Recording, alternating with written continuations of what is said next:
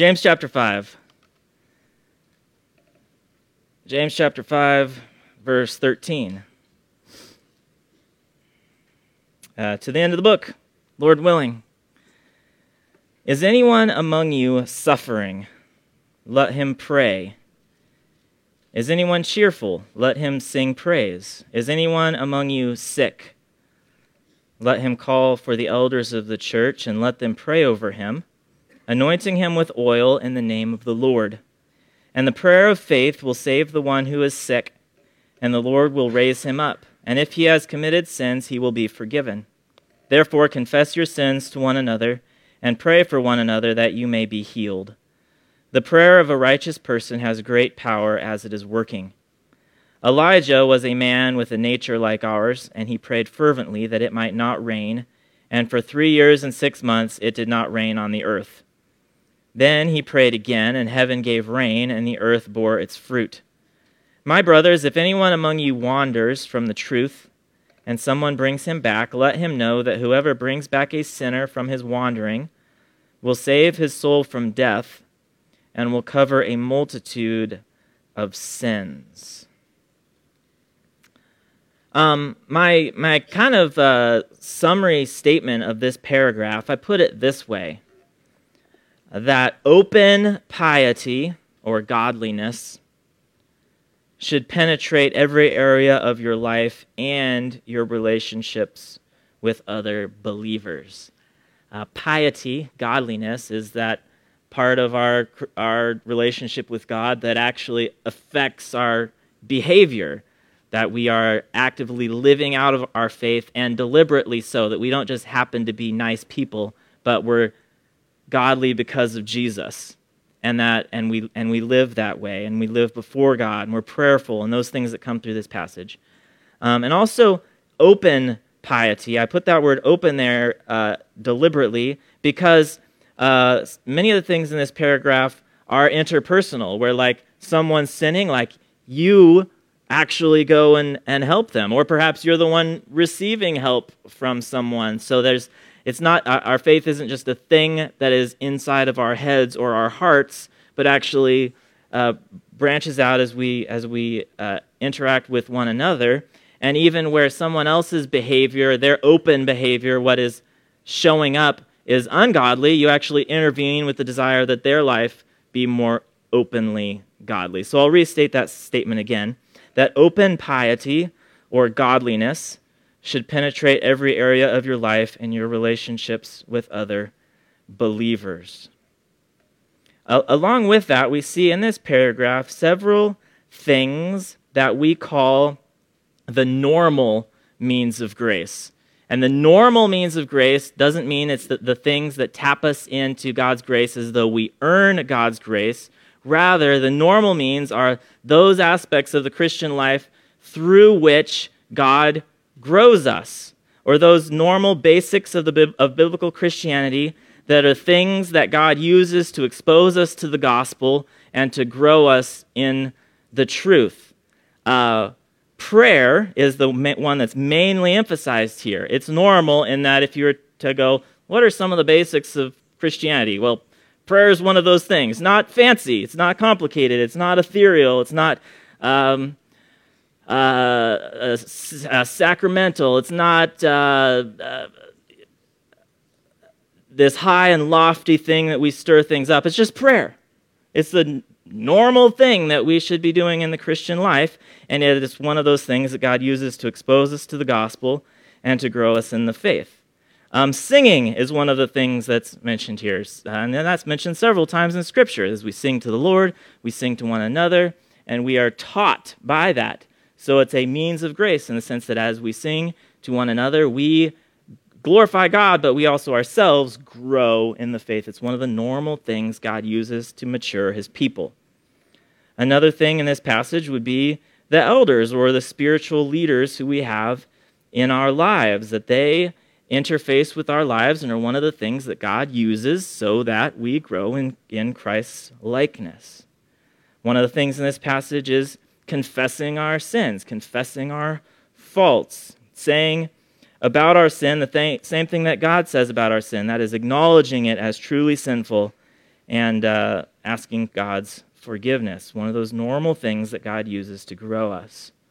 Uh, one another is included. So it's not just the elders, but every part of a church community that we have the opportunity to uh, push one another toward godliness and to be pushed ourselves toward godliness. And then also the rhythm of pursuing or confronting someone in sin and restoring them to a godly walk is one of those normal things. Hey, brother, that was wrong. Ah, you're right. I need to fix that. Um, however, that may look for little or big things that we should be challenging one another to walk in a more godly way and be restored when we are sinning. So, just woven through this paragraph are several of those normal things that God uses to grow us. And so we should take heed to that. Like, we want to grow. So, what are the things the Bible's telling us here that uh, God uses to grow us? Uh, beginning in verse number 13, there's several just, if this circumstance is happening, do this thing. And there's several things that are like that, sort of bullet points of these normal means of, of grace. Is anyone among you suffering? Suffering is a really broad word that just describes all kinds of hardships. It may be spiritual uh, darkness, spiritual hardship, depression, what, what have you, or it may be sort of a physical hardship, just some difficulty that you face in your life. It's a, r- a really broad thing. If you're suffering, there's hardship going on in your life, then you should pray.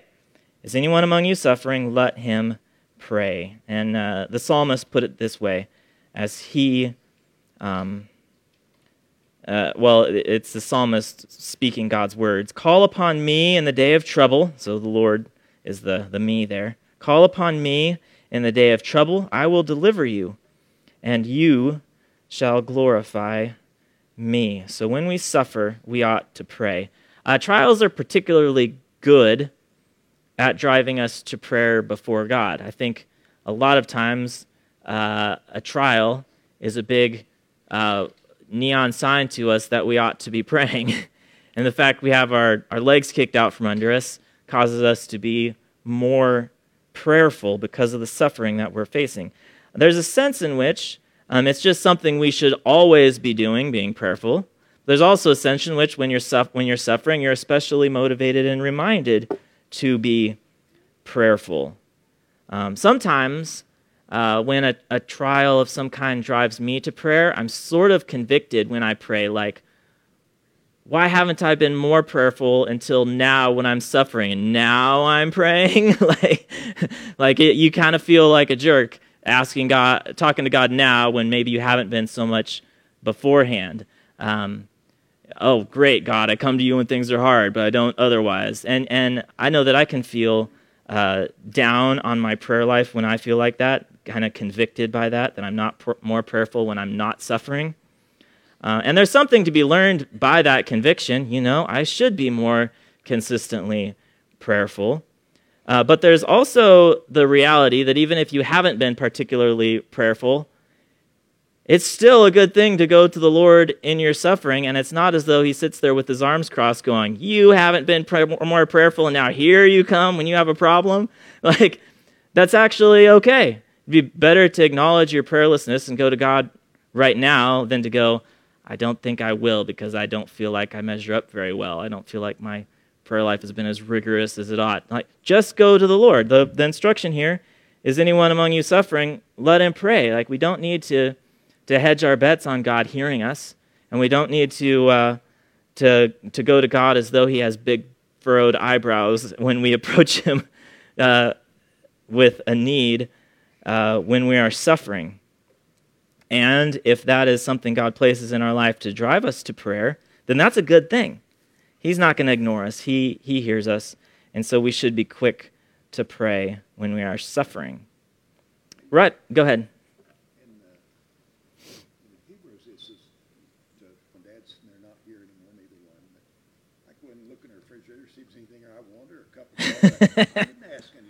Yeah. I'm welcome here. This is my father's house. Yeah. We ought to approach God like that. Mm-hmm. No, that's a good. That's a good illustration. He, uh, we sing a song, "Come boldly to the throne of grace," and one of them is, "Come boldly to the throne of grace, for Jesus fills the throne." Like he's the he's the gracious one. Uh, we don't approach the throne of grace expecting a, a hard, uh, a hard, demanding father. We expect that he's a welcoming, loving, gracious father. He's already died for us. The uh, in uh, Romans eight, uh, he who's already given his own son. Uh, uh, why, how would he not freely give you all things? Like, if he's already given you his son, everything else is way less than that. And he, and he has. He's already given you Jesus. So we approach him knowing that he can take care of all of our needs and, and do so generously and, and benevolently. The James right away kind of goes to the other side of the gamut. So if you're suffering, pray. If you're cheerful, uh, sing songs. The sort of two poles of human existence. I'm I'm down over here, but I'm cheerful over here. And so, uh, even in that circumstance, my proposition that our piety or our godliness should mark all of our lives, piety and prayer should mark your suffering, piety and singing praises to the Lord should mark uh, your times of joy. It's, it's literally to sing psalms, and, uh, but we're encouraged throughout Scripture to sing a variety of different kinds of uh, psalms and hymns and spiritual songs to the Lord. So if anyone is cheerful, let him sing songs. I think I, I think it's a good thing if we're whistling or whatever as we go about our day and, and praising the Lord for what He is doing for us and acknowledging Him during the times when we are cheerful. Uh, so, in, across this whole span, we acknowledge God in everything that's going on. Lord, help me in this suffering. Lord, praise you for the, the cheer that I have, whatever it may be. Uh, our, our piety, our godliness is before Him.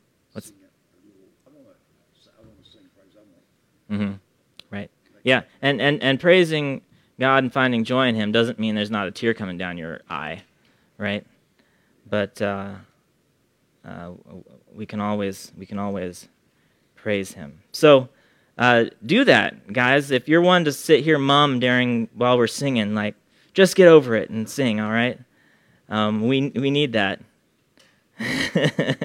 I'm not. Just so you know, I don't actually notice any of you individually while I'm leading singing because I don't pay that specific of attention. So if you're like Isaac knows I don't sing because he's up there, I actually don't know that. Just broadly speaking, God tells us all to but the ones who can't sing well seem like they want to sing louder than everybody else. You know? That's all right with me. he said, there's a place for him. It says, make melody in your heart. Yeah. God hears that just as well as he does your voice. Uh, but the people around you don't hear it, and we sing to one another. So, uh, uh, uh yeah, I, I, I think you should all just sing out. Yep, just sing out. If, if you're off key, I'll just sing louder to overwhelm you, and it'll all work out. All right. uh, really, uh, so this is just a, one practical application. I just to get a little more pointed. Typically, men don't sing as much. Um, and and that ought not to be like our, especially those of us with kids should see that we can sing to the Lord even if we can't carry a tune in a bucket.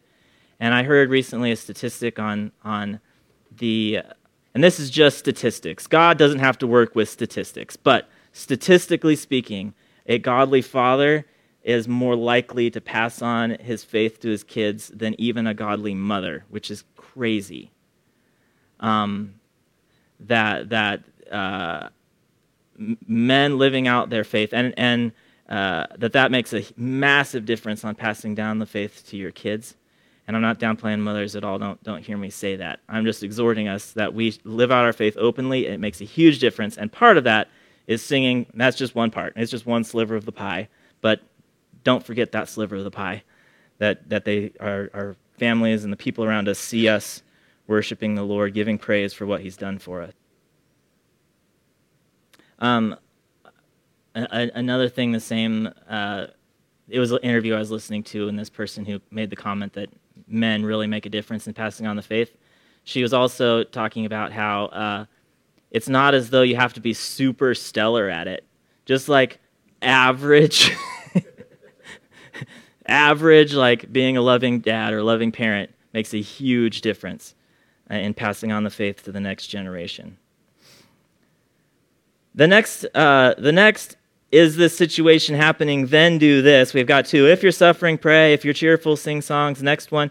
If anyone is among you who is sick, let him call for the elders of the church and let them pray over him, anointing him with oil in the name of the Lord. And the prayer of faith will save the one who is sick. The Lord will raise him up, and if he has committed sins, he will be forgiven. Um, this is admittedly a, a challenging passage. That's why I joked about that Isaac Friesen was going to solve it for us, is because it's a challenging passage to discern what exactly is it telling us, or to what degree can we be confident that healing happens when we pray in such a way. Um, there's a lot of interpretations on, on what it means, and some of them seem more likely than other ones. Um, and, and it's difficult. I haven't entirely landed, as you'll see. Um, but I'm going to kind of overview uh, some of the different propositions about how to think through this passage. And I'm going to suggest one uh, that is my own, possibly. And, but then I'm going to make an application that is mostly not dependent on whether we've got it figured out how this passage works. How's that for standing firmly on the fence? All right. So here's here's some various interpretations. One interpretation would be that that when someone's sick and they call for the elders and the elders anoint and pray, that this is uh, a situation where if you do this every time, it will inevitably bring healing to the person. And they would get that from the emphasis on uh, it says that uh, he the prayer will save the one who is sick, or the Lord will raise him up. Uh, so that would be a really uh, sort of uh, a person taking a, this as a, a, high degree of certainty that if you do it, then physical healing will inevitably happen. Um, there's a, some problems with that. It, it, for one thing, it doesn't seem to be that way in our experience. Uh, if someone has that sort of ability to pray, they should go empty the hospital every week. Like, just clear it out. If, if you can anoint and pray, and bada bing, the person is healed.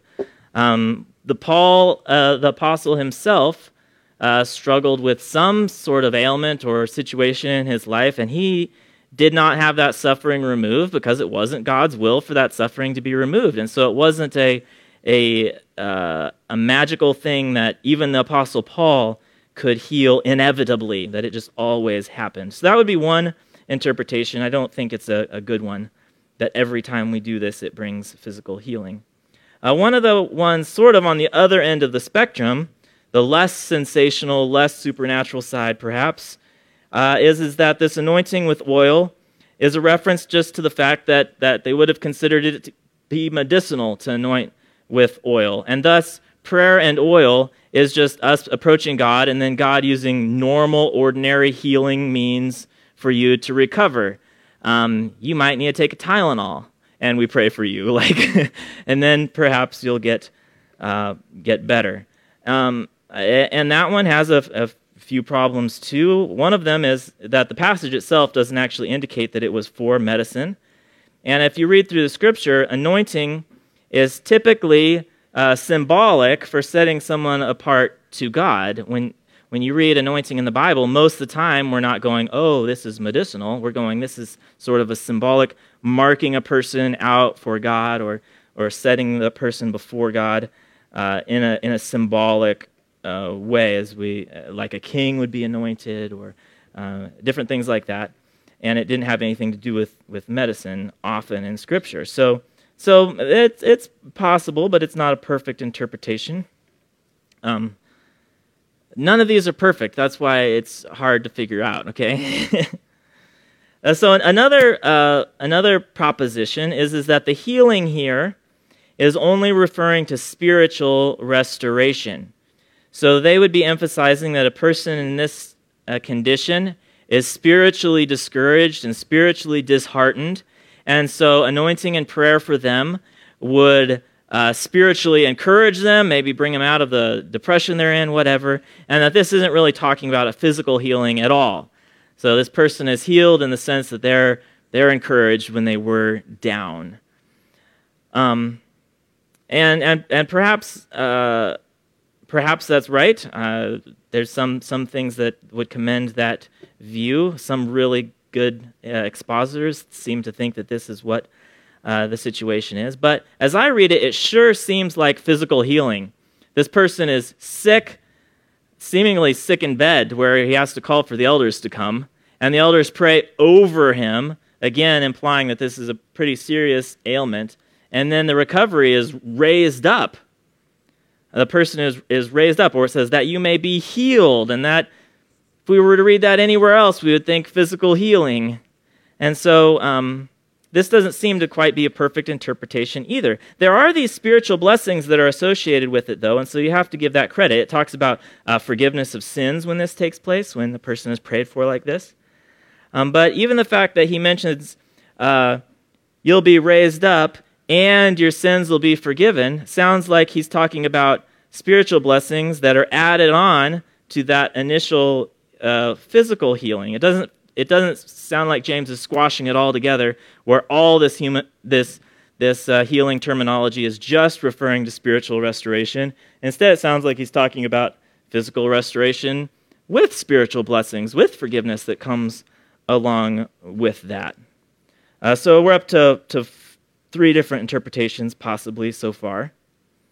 Um, one other interpretation would be that when it says the prayer of faith, that this is a reference to certain occasions or perhaps certain people in the church who have the gift of faith, such that on some occasions, the elders will have a deep confidence that God is legit going to heal this person this time. I might pray for somebody one week and ah, I just don't think God's going to heal this person, but and so they won't be healed. But sometimes God will give somebody just this settled conviction and that this person is going to be healed, and you pray for the person, and on those certain in those certain instances where you pray with that prayer of faith that God has given you, um, then in those cases that person will inevitably be healed. And that puts a lot of emphasis on the phrase, the prayer of faith, and kind of thinks about that prayer of faith as a special kind of prayer that would be different than any other prayer that we would have, a sort of special kind of prayer where you have a higher degree of confidence than normal that God is actually going to heal this person. To be honest, that, uh, this one is, is compelling too. There's, there's more than one of these that, that are fairly compelling. That could be what it is.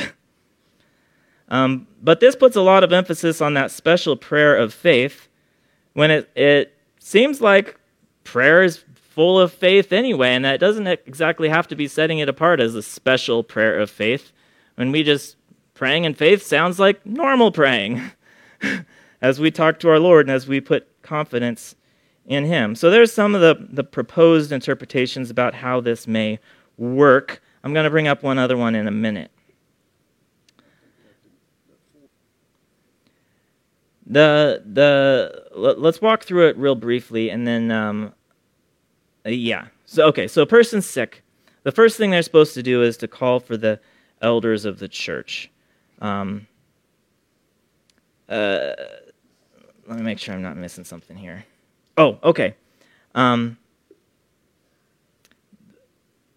this is, as an aside, a reminder that, that the elders of the church are more than one, um, that there's a plurality, and that that's the pretty consistent biblical teaching is that the church is to be led by more than one shepherd or elder or or uh, bishop. All those words mean the same things in the Bible. Okay, um, and and uh, uh, so the, the, the church is is uh, led by a, an assembly of elders or a plurality of elders, and when the, a person is sick, they're to call for these elders to come and anoint them and pray for them there seems to be some, some aspect of, of physical healing that's associated here, but there's also these spiritual uh, blessings.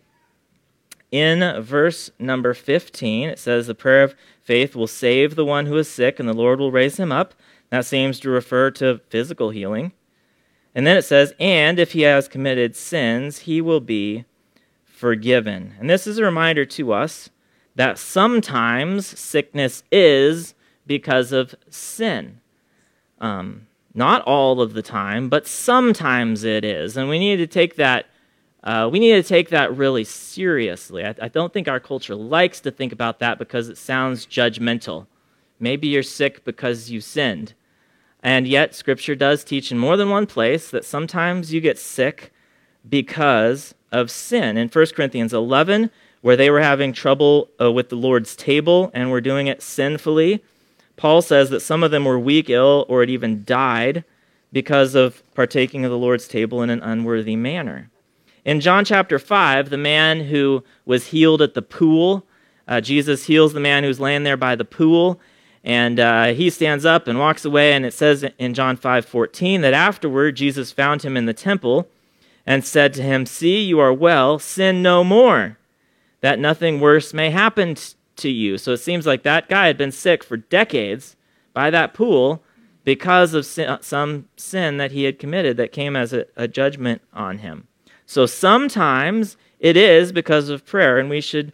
Uh, or, I'm sorry, sometimes it is because of sin, and we should take that seriously that we consider if perhaps we're sick because of sin in our lives. Not always, because remember, the blind man, the Pharisees go, well, who sinned? They, they only thought in black and white. Like, uh, it was always because of sin that someone was sick. And Jesus goes, nobody sinned. He was, he was born blind so that uh, he, God could glorify himself in me healing him and, and giving him sight. So that's an instance where it wasn't because of sin, but sometimes uh, it is. And in this passage, we're reminded that there's actually restorative power in confessing your sins. If he has committed sins, he will be forgiven. It says, Therefore, confess your sins to one another and pray for one another that you may be healed. So there's blessing and res- restoration in confessing your sins. First of all, to God, and most prominently, we confess to Him, but also to others as well. Not because another person has the power to absolve us, but because it's healing and helpful and uplifting, and you have allies on your side when you sin and you ask someone else to, to pray for you and you confess your faults to other people. What are you going to say, Art? Mm-hmm. Because I want to pray. Yeah. And the uh, author Hebrews says that we're naked before God, that He searches all things. And uh, nakedness sounds shameful and exposing. And it's because the, we're supposed to be struck by the exposing uh, reality that we live before God and that He knows us. And yeah, when we pray, we we ought to be quick to confess. If we if, if we're praying at all, then we're bowing to the fact that God's with us and God knows. Like, good luck trying to hide sin while you're praying. it doesn't really work. God is there and He and He knows. Uh, so there's this this uh, this aspect where the elders come, they anoint and they pray for this person who's sick and there's healing, but there's also forgiveness of sins. And, and this person is not forgiven because they got oil on their head, and bada bing, that absolves them of their sins. And they're not even forgiven uh, because they went through the mechanics of talking to an elder or having an elder pray for them. They're, they're healed because this whole process is one where they're confessing their, their faults uh, and acknowledging uh, that they need God in their sickness and that God is the one who brings the restoration. So there's this blessing and this forgiveness that comes through the process of confessing and dealing with sin. And we see that even more emphasized in verse 16, because 14 and 15 kind of puts the spotlight on you calling for the elders to come pray for you as people who are, are, are godly and mature and who you have uh, spiritual input into your life. So call for them to come pray for you. But then verse 16 gets more expansive. Okay? This gets to one another's. And so verse 16 is very much on the same theme, but it sort of just opens up this process to everyone. That confession of your sins is not limited to your elders. It says, therefore, confess your sins to one another and pray for one another that you may be healed. We've got the same dynamics going on here of confession and restoration and healing uh, but coming from one another, not just the elders. That's a good reminder that the elders aren't the super saints with the tall hats who have more spiritual aura than everyone else, okay? but that, that uh, every believer should be involved in this. This is also a reminder that if you see something that your pastors have overlooked in helping another saint, you go do it.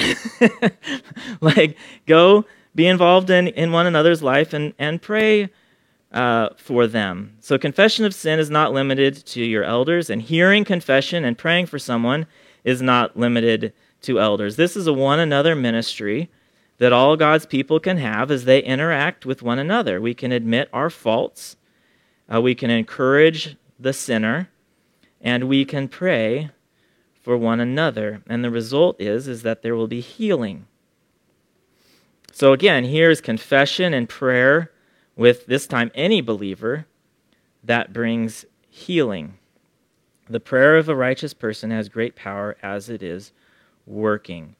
Uh, so here, in light of the fact that there, in, on both the elder side of the equation and the one another side of the equation, since there is physical healing and forgiveness of sins with confession on both sides of it, then here's my tentative idea on, on how I, I, might explain the passage. And it's very tentative, and it's not even conviction, it's more like a proposal, like, hey guys, maybe this is what it means. okay? And my tentative thought is, is that I wonder if this whole passage isn't entirely about sickness that is a result of sin. From the beginning of verse 15, James has had in view people who are sick because of sin in their lives, because there's forgiveness associated with it. And um, perhaps it's in those cases where someone is sick because of their sin and they confess and the elders anoint and pray for them. Perhaps it's in those cases that God brings about that inevitability that the will be healed sounds like that that restoration uh, takes place, where physical healing and spiritual restoration takes place when someone is sick directly because of some fault that has been found in their life. And again, it's not a perfect one, but perhaps that is, is what James has in mind here, is that particular category of sickness that is because of sin. And the, the confession and the prayer is the package that brings the, the restoration on the whole thing. Um, anyway, there's a proposition. Here's the application that, again, doesn't actually depend too much on whether you have the verses figured out. And I'll just give you an application by way of, of how we practice it at Calvary, at least how we have. And uh, maybe we could be better at it, but here's how we think about it so far. And that is here, there have been occasions where someone called for the elders to come and uh, anoint and to pray for them in their sickness. And when that happens, we're happy to do it. Um, we see that as being obedient to do it. Uh, we'll go there, read this passage. We're just going to do what it says, guys. and we're going to anoint you with oil and we're going to pray uh, for you. And so, so at Calvary, we're happy to do uh, this for people. Um, be, be free to call for elders or other saints to come pray for you when you are sick, and, and we can trust God together for healing. Um, the emphasis on this passage is on the prayer. The prayer is the direct command. Pray over him. And the anointing, it's a thing we're supposed to do, but it's a, a, a participle or, or a thing that the elders should be doing as they're, they're praying. The emphasis, the, the main command is to pray when someone is sick. But we also, uh, if, if we're asked to, would be happy to anoint someone with oil because that, that's what the passage instructs here to, to pray for a person. And so we would see that as just a simple, not flashy uh, obedience to this passage to pray for and to anoint the sick. I can think of one occasion specifically where the person who was sick had been thinking seriously about whether or not there was uh, sin in the person's life. They were taking it seriously that, uh, that maybe it was because of some fault God had found uh, in them as to why they were, were sick. And I'm using they to be gender neutral on purpose. But uh, uh, so this person uh, was, um, was thinking seriously about whether there was sin. Um, the person didn't think that there was. Um, and so it didn't, didn't seem to be the case where, where confession was sort of the key to healing. Um, I also don't believe that any of the elders in this situation had a particularly strong conviction that God's going to heal this time. Um, I, I, don't think any of us operated with the prayer of faith in that sense. I don't think any of us had had a. Do you think so? A particular dogmatism that God's going to heal this time. We just ask, uh, God willing, Lord, if you will, that you would heal this person. Um, yeah, so we, we weren't operating according to a really strong prayer of faith idea that, that God's going to do it this time. Uh, God did choose to heal the person, um, and it wasn't immediately or instant. Uh, it wasn't even in a way that seemed particularly miraculous. From the outside, it looked normal. But we give God praise that the person was, was restored and they, the person got better.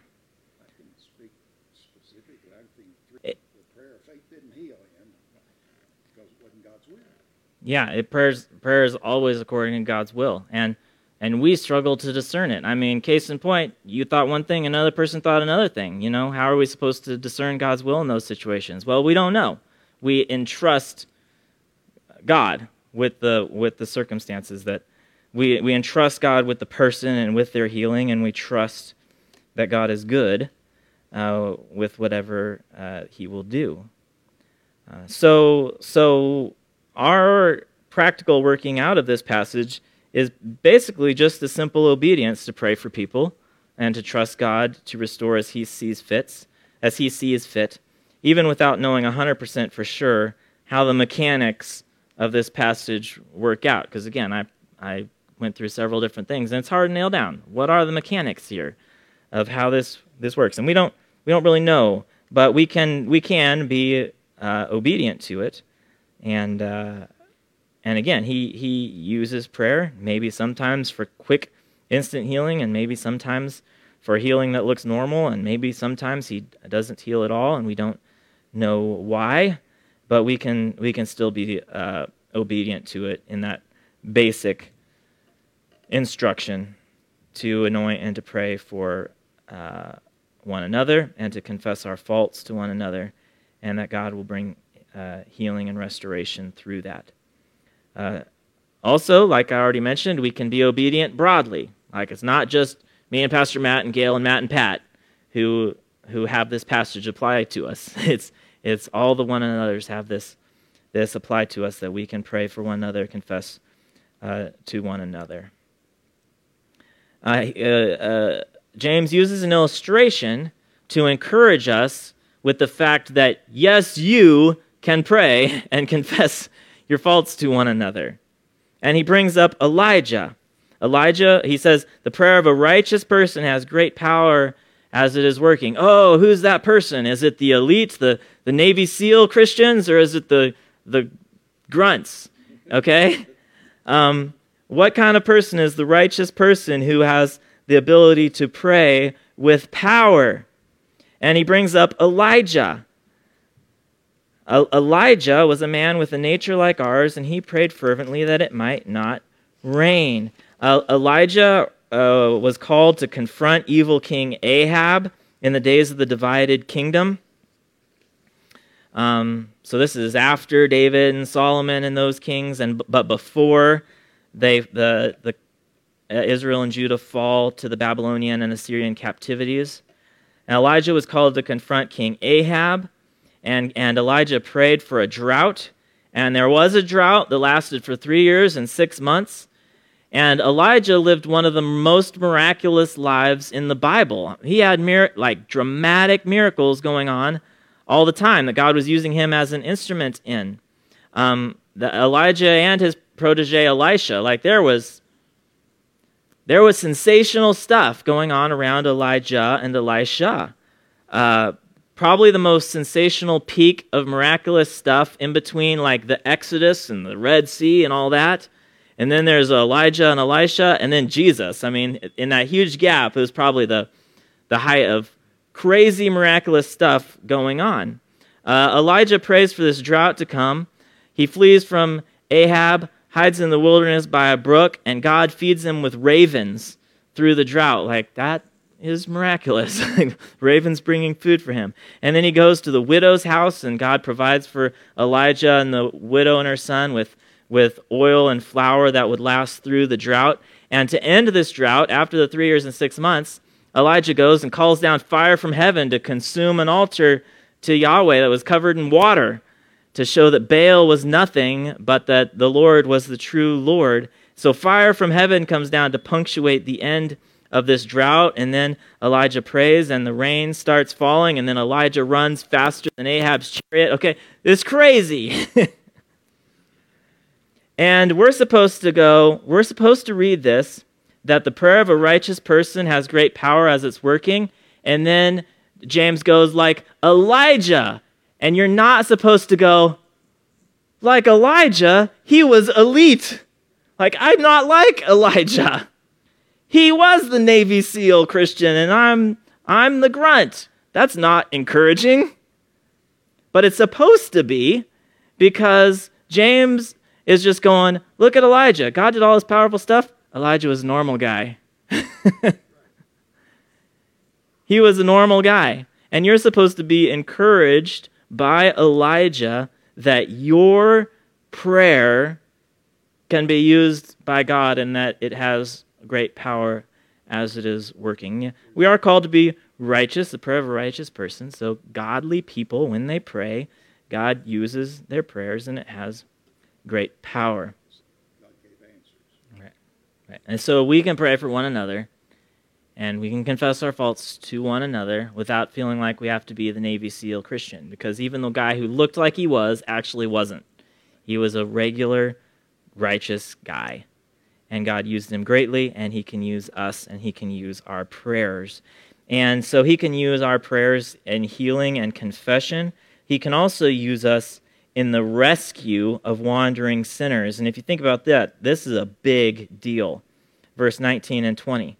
My brothers, if anyone among you wanders from the truth and someone brings him back, and wandering from the truth kind of covers a, a wide gamut of things. It could be wandering into false doctrine, could be wandering into a, false, ungodly lifestyle. Usually those things go together, or it's kind of hard to, to split them apart. Whatever, whatever it may be, if a person has wandered from the, the doctrine of truth or the life of truth, then you are to restore such a one. Uh, Galatians puts it in that kind of terminology. You who are spiritual, restore the person who is overtaken in a fault. And so if someone is wandering from the truth, and you go and you're involved in bringing that person back, probably through that process he's just described of praying with them and they confess their sins to you and acknowledge they're off track, and you're involved in, in bringing them back into walking with the Lord, you have just done something significant. This isn't just, uh, oh, you know, at least he's doing a little bit better than he was. Or this isn't. This is a, a spiritual blessing to that wandering person that is of massive consequences. Because in doing that restoration, what have you done? You've uh, whoever brings back a sinner from his wandering will save his soul from death. So you've you've had a significant spiritual role in rescuing a person from significant consequences of just going their own way, and you've you brought them back, and so God has used you in a, in a mighty way and covers a multitude of sins. They're, they're restored to God, their sins are forgiven, whatever uh, that looks like, like what we just read. Um, you can be involved in that vital role of restoring wandering sinners and of walking with them through God's forgiveness and in seeing them restored and you have done that person a, a great act of love in saving them from the consequences of their wandering ways. So, again, the statement from the beginning open piety, or our godliness, should penetrate every area of our lives and our relationships with other believers. Um, we will close with that. God, You've given us some simple instructions here to follow. And so, Lord, as we have opportunity, as we have opportunity to pray for weak and sick ones, as we have opportunity to help the sinner, or as we have the need to confess our faults and to walk with you. Um, Lord, help us to. Uh, uh, would you use uh, each of us in all of our lives together to, to draw us away from our wandering ways so that you're glorified in a people that are walking with you and uh, who are in good fellowship with you? We ask that in Jesus' name. Amen.